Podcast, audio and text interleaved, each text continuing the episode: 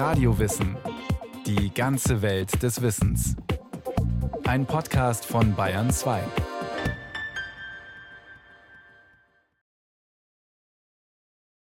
Radio Wissen. Diesmal mit einer Frage, die viele sofort beantworten können, nämlich die nach der Staatsangehörigkeit. Es gibt aber auch Menschen, die haben da keine Antwort. Sie sind staatenlos und kommen deshalb immer wieder in Schwierigkeiten, zum Beispiel beim Reisen. Millionen Menschen weltweit leben ohne Staatsangehörigkeit und der internationale Wille, ihre Situation zu verbessern, fehlt oft.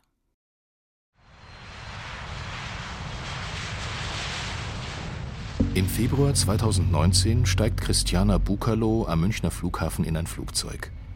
Sie ist damals 27 Jahre alt, hat einen guten Job und möchte jetzt endlich länger Urlaub machen. Ihr Ziel Marrakesch in Marokko. Ich wollte dann einfach mal Zeit verbringen und wollte einfach mal mein Leben genießen und Freiheit genießen und habe dann Marokko ausgesucht als Reiseziel, wollte auch alleine hinreisen und ich hätte eigentlich dann am Flughafen abgeholt werden sollen von Shuttle Service des Hostels, in dem ich schon ein Bett gebucht hatte für über eine Woche und auch eine Tour durch die Stadt und so weiter. Alles ist organisiert. Aber es kommt ganz anders. Dann bin ich in Marokko gelandet, in Marrakesch. Und am Flughafen stand ich dann eben an, so wie alle anderen Reisenden auch. Die Passkontrolle. Als Christiana Bukalo an der Reihe ist, zeigt sie ihr Ausweisdokument. Und die Person am Schalter war sehr irritiert davon, hat dann KollegInnen geholt oder eigentlich nur Kollegen. Alle sehr schwer bewaffnet. Die standen dann irgendwie zu sechs, zu fünf um meine Dokumente herum und haben dann letztendlich entschieden, dass ich nicht einreisen darf. Und ich wurde dann wieder zurück zum Gate geführt und musste dann dort am Gate 20 äh, Stunden verbringen, bis der nächste Flug zurück nach Deutschland ging. Ein Schock für Christiana. Sie diskutiert und erklärt, dass sie sich informiert habe und alle Voraussetzungen erfüllen würde für die Einreise. Aber das Sicherheitspersonal am Flughafen bleibt bei der Entscheidung und verweist auf Christianas Ausweis. Und der ist tatsächlich außergewöhnlich. Ich habe einen Reiseausweis für Ausländer mit dem Vermerk äh, staatenlos, äh, beziehungsweise mit gar keinem Vermerk, ehrlich gesagt, ähm, bei der Sektion Staatsangehörigkeit. Da ist einfach nur ein Spiegelstrich zu sehen. Christiana Bukalo wurde in Deutschland geboren und hat auch nie in einem anderen Land gelebt. Trotzdem hat sie nicht die deutsche und auch keine andere Staatsangehörigkeit. Sie ist staatenlos. Warum das so ist, dazu später. Fest steht aber, Christiana Bukalo ist kein Einzelfall. Allein in Deutschland leben schätzungsweise über 100.000 Staatenlose. Weltweit sollen es nach Angaben des UN-Flüchtlingshilfswerks UNHCR 4,3 Millionen Menschen sein, deren Staatsangehörigkeit ungeklärt ist. Die Dunkelziffer könnte deutlich höher liegen. Staatenlosigkeit wurde international in den 1950er Jahren erstmals in einem Übereinkommen der Vereinten Nationen definiert. Darin heißt es, im Sinne dieses Übereinkommens ist ein Staatenloser eine Person, die kein Staat aufgrund seines Rechtes als Staatsangehörigen ansieht. Wer gehört dazu und wer nicht? Diese Frage ist mit dem Konzept von Staatsangehörigkeit untrennbar verbunden, erklärt Dieter Gosewinkel, Historiker an der Freien Universität Berlin. Diese Doppelseitigkeit von Staatsbürgerschaft gehört zu ihr von Beginn an. Sie ist kein umfassend einschließendes Konzept sondern sie ist eins, das sortiert, selektiert. Das heißt, wer von Staatsbürgerschaft spricht, spricht immer auch von Ausschluss. Diese Feststellung ist an sich erstmal wertfrei. Daraus kann aber auch schnell Diskriminierung werden. Allgemein wird davon ausgegangen, dass Menschen, wenn sie nicht dem einen Staat angehören, Bürger eines anderen Landes sind. Dass Menschen keine Staatsangehörigkeit besitzen, ist dabei nicht vorgesehen. Also staatenlose Gruppen halten Nationalstaaten den Spiegel vor, weil sie eben nicht in das Konzept von Nationalstaatlichkeit passen. Erklärt Judith Bayer, Professorin für Ethnologie an der Uni Konstanz. Das sind Gruppen von Menschen, die einfach nicht eingeordnet werden können oder die nicht eingeordnet werden wollen und die man immer aus den eigenen Staatsgrenzen rausschieben möchte. Es sind äh, Leute, die komplett aus dem Muster fallen und die natürlich darunter ganz stark auch leiden. Was es bedeutet, staatenlos zu sein, hat Christiana Bukalo immer wieder gespürt. Etwa wenn es in der Schule um eine Fahrt ins Skilager ging, die eine spezielle Genehmigung brauchte. Dazu kommt, dass sie grundlegende Dokumente als Staatenlose nicht besitzt. Ich habe keine Geburtsurkunde, weil die kriegt man ja nicht, wenn man staatenlos ist, sondern man kriegt im besten Fall einen Auszug aus dem Geburtenregister. Und dann kommt man wieder an Punkte, wo man merkt, okay, Dinge, die für mich administrativ nicht relevant waren, als ich noch äh, minderjährig war, die sind natürlich jetzt relevant und ich weiß jetzt irgendwie zu einem Zeitpunkt immer noch nicht, ob ich irgendwie einfach heiraten könnte oder ob ich da eigentlich wieder Probleme mit habe. Als Staatenlose darf Christiana Bukalo auch nicht wählen. Allerdings ist sie krankenversichert und hat auch eine Arbeitserlaubnis. Beides ist in Deutschland nicht an eine Staatsangehörigkeit gebunden. Dennoch, die Situation als Staatenlose ist für Betroffene oft enorm belastend. Die Fragen nach der eigenen Identität zermürben und sind gleichzeitig nur schwer zu beantworten.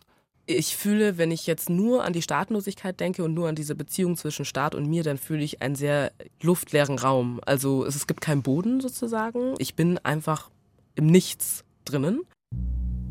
Es gibt sehr viele verschiedene Konstellationen, durch die es dazu kommen kann, dass Menschen von Staatenlosigkeit betroffen sind. Grundsätzlich ist dieser Bereich des internationalen Rechts sehr sensibel und unter Juristen häufig umstritten. An dieser Stelle daher nur eine grobe Übersicht. Zunächst lassen sich zwei Perspektiven unterscheiden.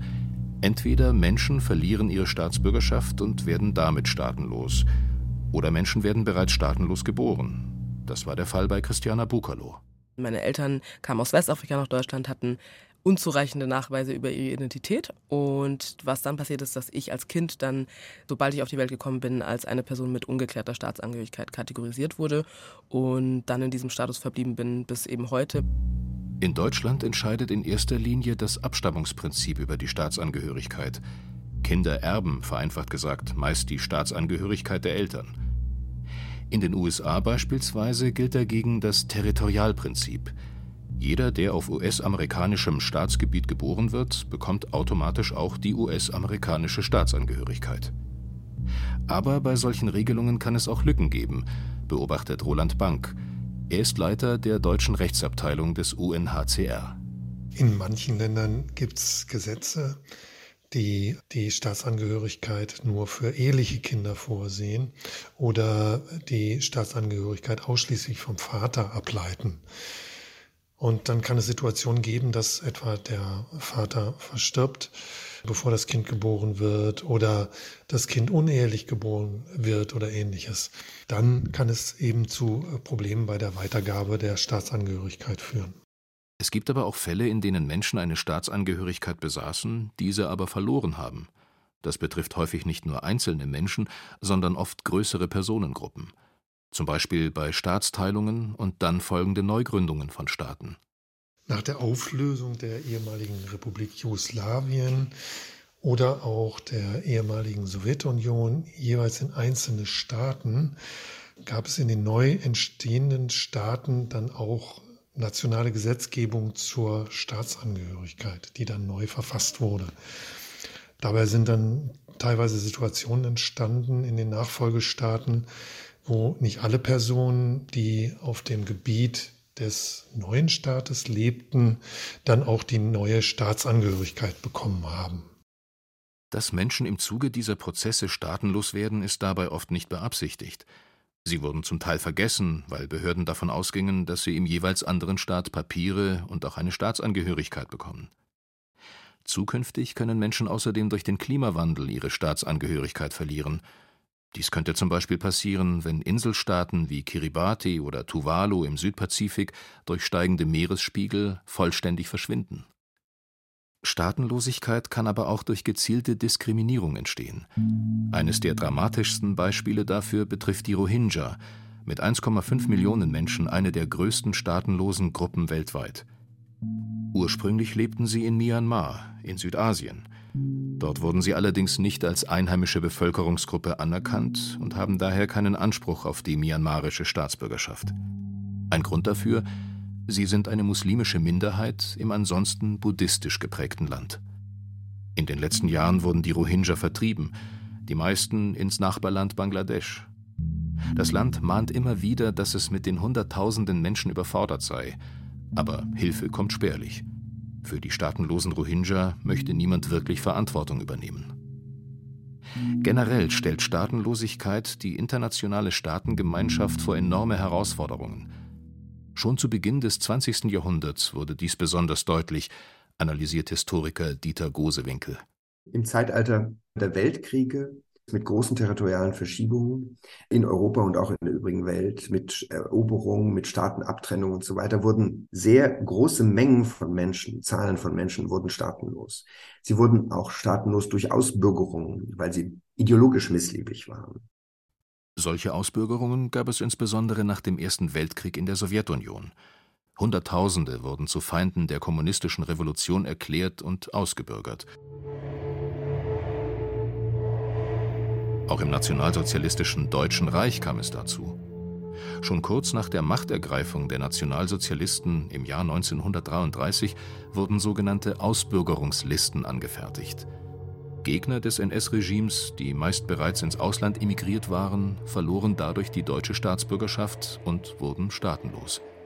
Dazu zählten Schriftsteller wie Kurt Tucholsky, Wissenschaftler wie Albert Einstein oder auch zahlreiche Politiker. Systematisch betroffen waren jüdische deutsche Staatsbürger in der Zeit des Nationalsozialismus. Sie wurden zuerst bedeutend schlechter gestellt im Vergleich zu sogenannten arischen Reichsbürgern. Und die Möglichkeiten zu ihrer Ausbürgerung wurden immer weiter ausgeweitet. Von der Aberkennung der Staatsbürgerschaft waren vor allem Jüdinnen und Juden betroffen, die ins Ausland geflüchtet waren. Ihr Vermögen sollte auf diese Weise legal eingezogen werden können, so zumindest das Rechtsverständnis der Nationalsozialisten. Ausgebürgerte erhielten damals oft ein formloses Schreiben, ohne Anrede oder Grußformel.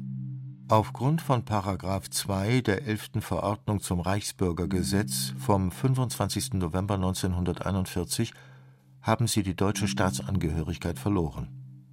Ihr deutscher Reisepass ist daher eingezogen worden. Auch Hannah Arendt verlor in der Zeit des Nationalsozialismus ihre deutsche Staatsbürgerschaft. Die jüdische Philosophin war Mitte der 1930er Jahre nach New York emigriert und lebte dort zunächst als Staatenlose. Erst 1951 bekam sie einen US-amerikanischen Pass.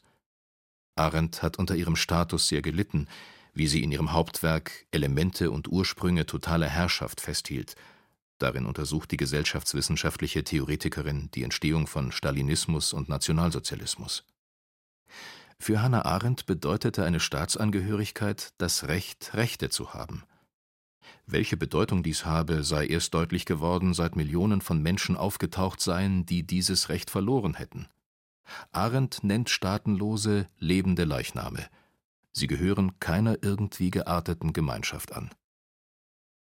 Auch wegen solch dramatischer Appelle und der enormen Zahl Staatenloser wurde das Problem nach dem Zweiten Weltkrieg immer drängender – Deshalb wurde schon im Jahr 1948 in der Allgemeinen Erklärung der Menschenrechte darauf reagiert. In Artikel 15 heißt es: Erstens. Jeder hat das Recht auf eine Staatsangehörigkeit. Zweitens.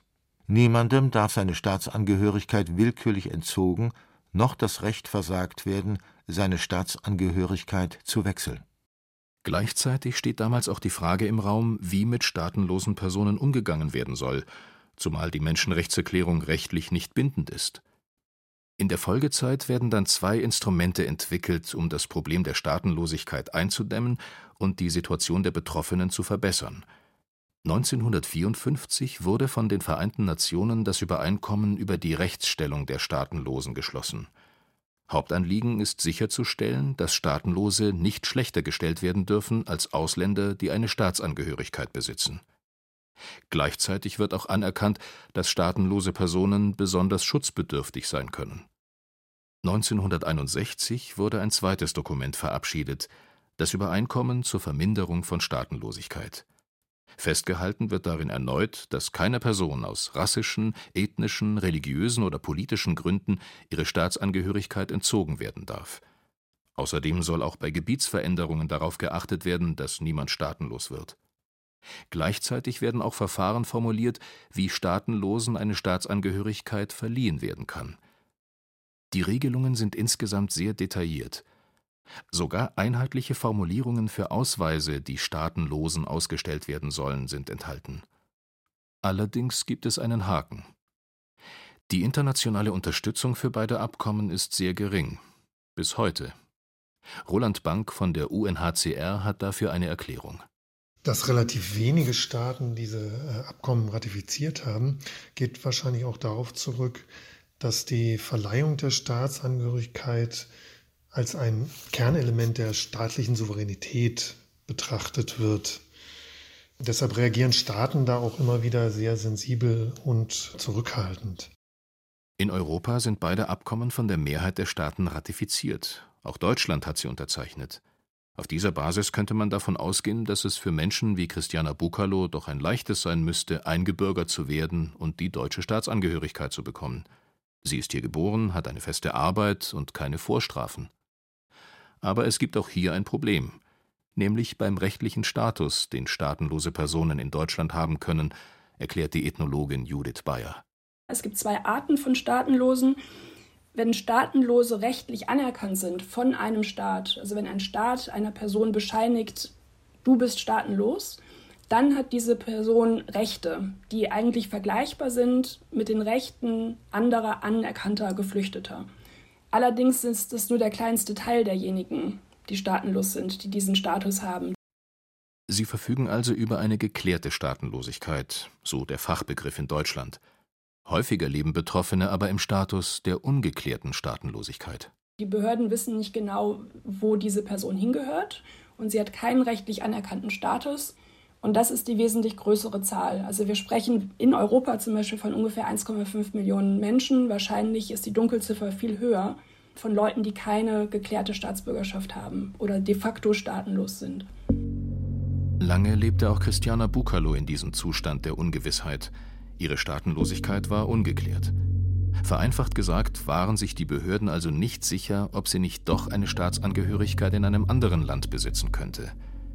Erst vor wenigen Jahren wurde ihr offiziell bescheinigt, dass sie tatsächlich staatenlos ist – und erst damit hat sie, nach einer Frist von weiteren sechs Jahren, die Möglichkeit, die deutsche Staatsbürgerschaft zu beantragen.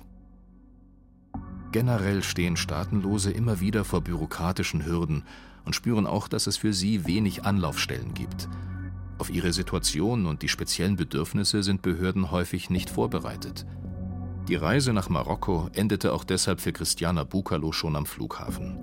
Sie hätte ein besonderes Visum für die Einreise gebraucht, das hat sie später erfahren. Also nach Marokko, da war ich vor allem einfach sehr schockiert, dass das passiert ist. Ich bin eine Person, die extrem unabhängig lebt und absolut in der Lage ist, sich selber für eine Reise vorzubereiten. Und dass mir das passiert ist, war für mich so ein Schock, dass ich natürlich darüber nachgedacht habe, wie das überhaupt so weit kommen konnte. Und ein ganz klarer Punkt ist natürlich mangelnde Information. Um das zu ändern, hat Christiana Bukalo die Organisation State Free gegründet. Damit möchte sie bessere Informationen für Staatenlose bereitstellen und auch für mehr Gleichberechtigung sorgen. Judith Bayer beobachtet dabei eine Entwicklung in den letzten zwei oder drei Jahren. Immer häufiger gründen Staatenlose selbst Netzwerke, auch über Grenzen hinweg. Das finde ich absolut unterstützenswert, weil Staatenlosigkeit ist im Gegensatz zu vielen anderen Themen so komplex und auch so stark eben mit Identitätsfragen verbunden, dass andere, die das nicht erlebt haben oder die davon nicht betroffen sind, sich eigentlich ganz schwer vorstellen können, wie essentiell dieses Problem ist und wie fundamental eigentlich dieser Mangel auch ist, ne? was es wirklich bedeutet, keine Staatsangehörigkeit zu haben. Wir fragen uns das nicht, weil wir das für so selbstverständlich erachten. Wer zum Thema Staatenlosigkeit recherchiert, stößt allerdings immer wieder auch auf Annahmen, dass das Konzept von Staatsangehörigkeit unwichtiger werde. Staatenlos zu leben wird dabei als ultimative Form der Freiheit gesehen, als Ziel ein Leben frei von Fesseln der nationalstaatlichen Ordnung. Also das ist eine Utopie natürlich, die man sich leisten können muss, wenn man genauer dahin guckt. Und es gibt auch Forschungen zum Beispiel zu Gemeinschaften, wo kollektiv Leute ihre Staatsangehörigkeit auch abgegeben haben. Die haben meistens noch eine andere in der Tasche, ja, oder haben halt eine Möglichkeit, das auch wieder rückgängig zu machen.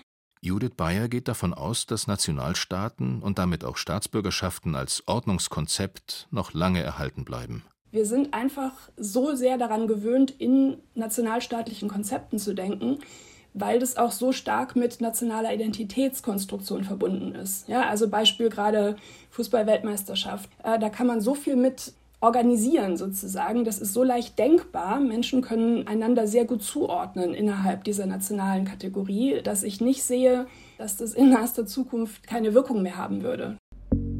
Und als Christiana Bukalo auf die Idee von Staatenlosigkeit als idealer Lebensform angesprochen wird, wird sie deutlich. Staatenlosigkeit bedeutet nicht frei zu sein. Wenn man eine Staatsangehörigkeit hat, dann ist man frei. Dann kann man alles machen, was man möchte. Wenn man die nicht hat, dann ist man nicht frei. Dann wird einem diese Freiheit eben genommen.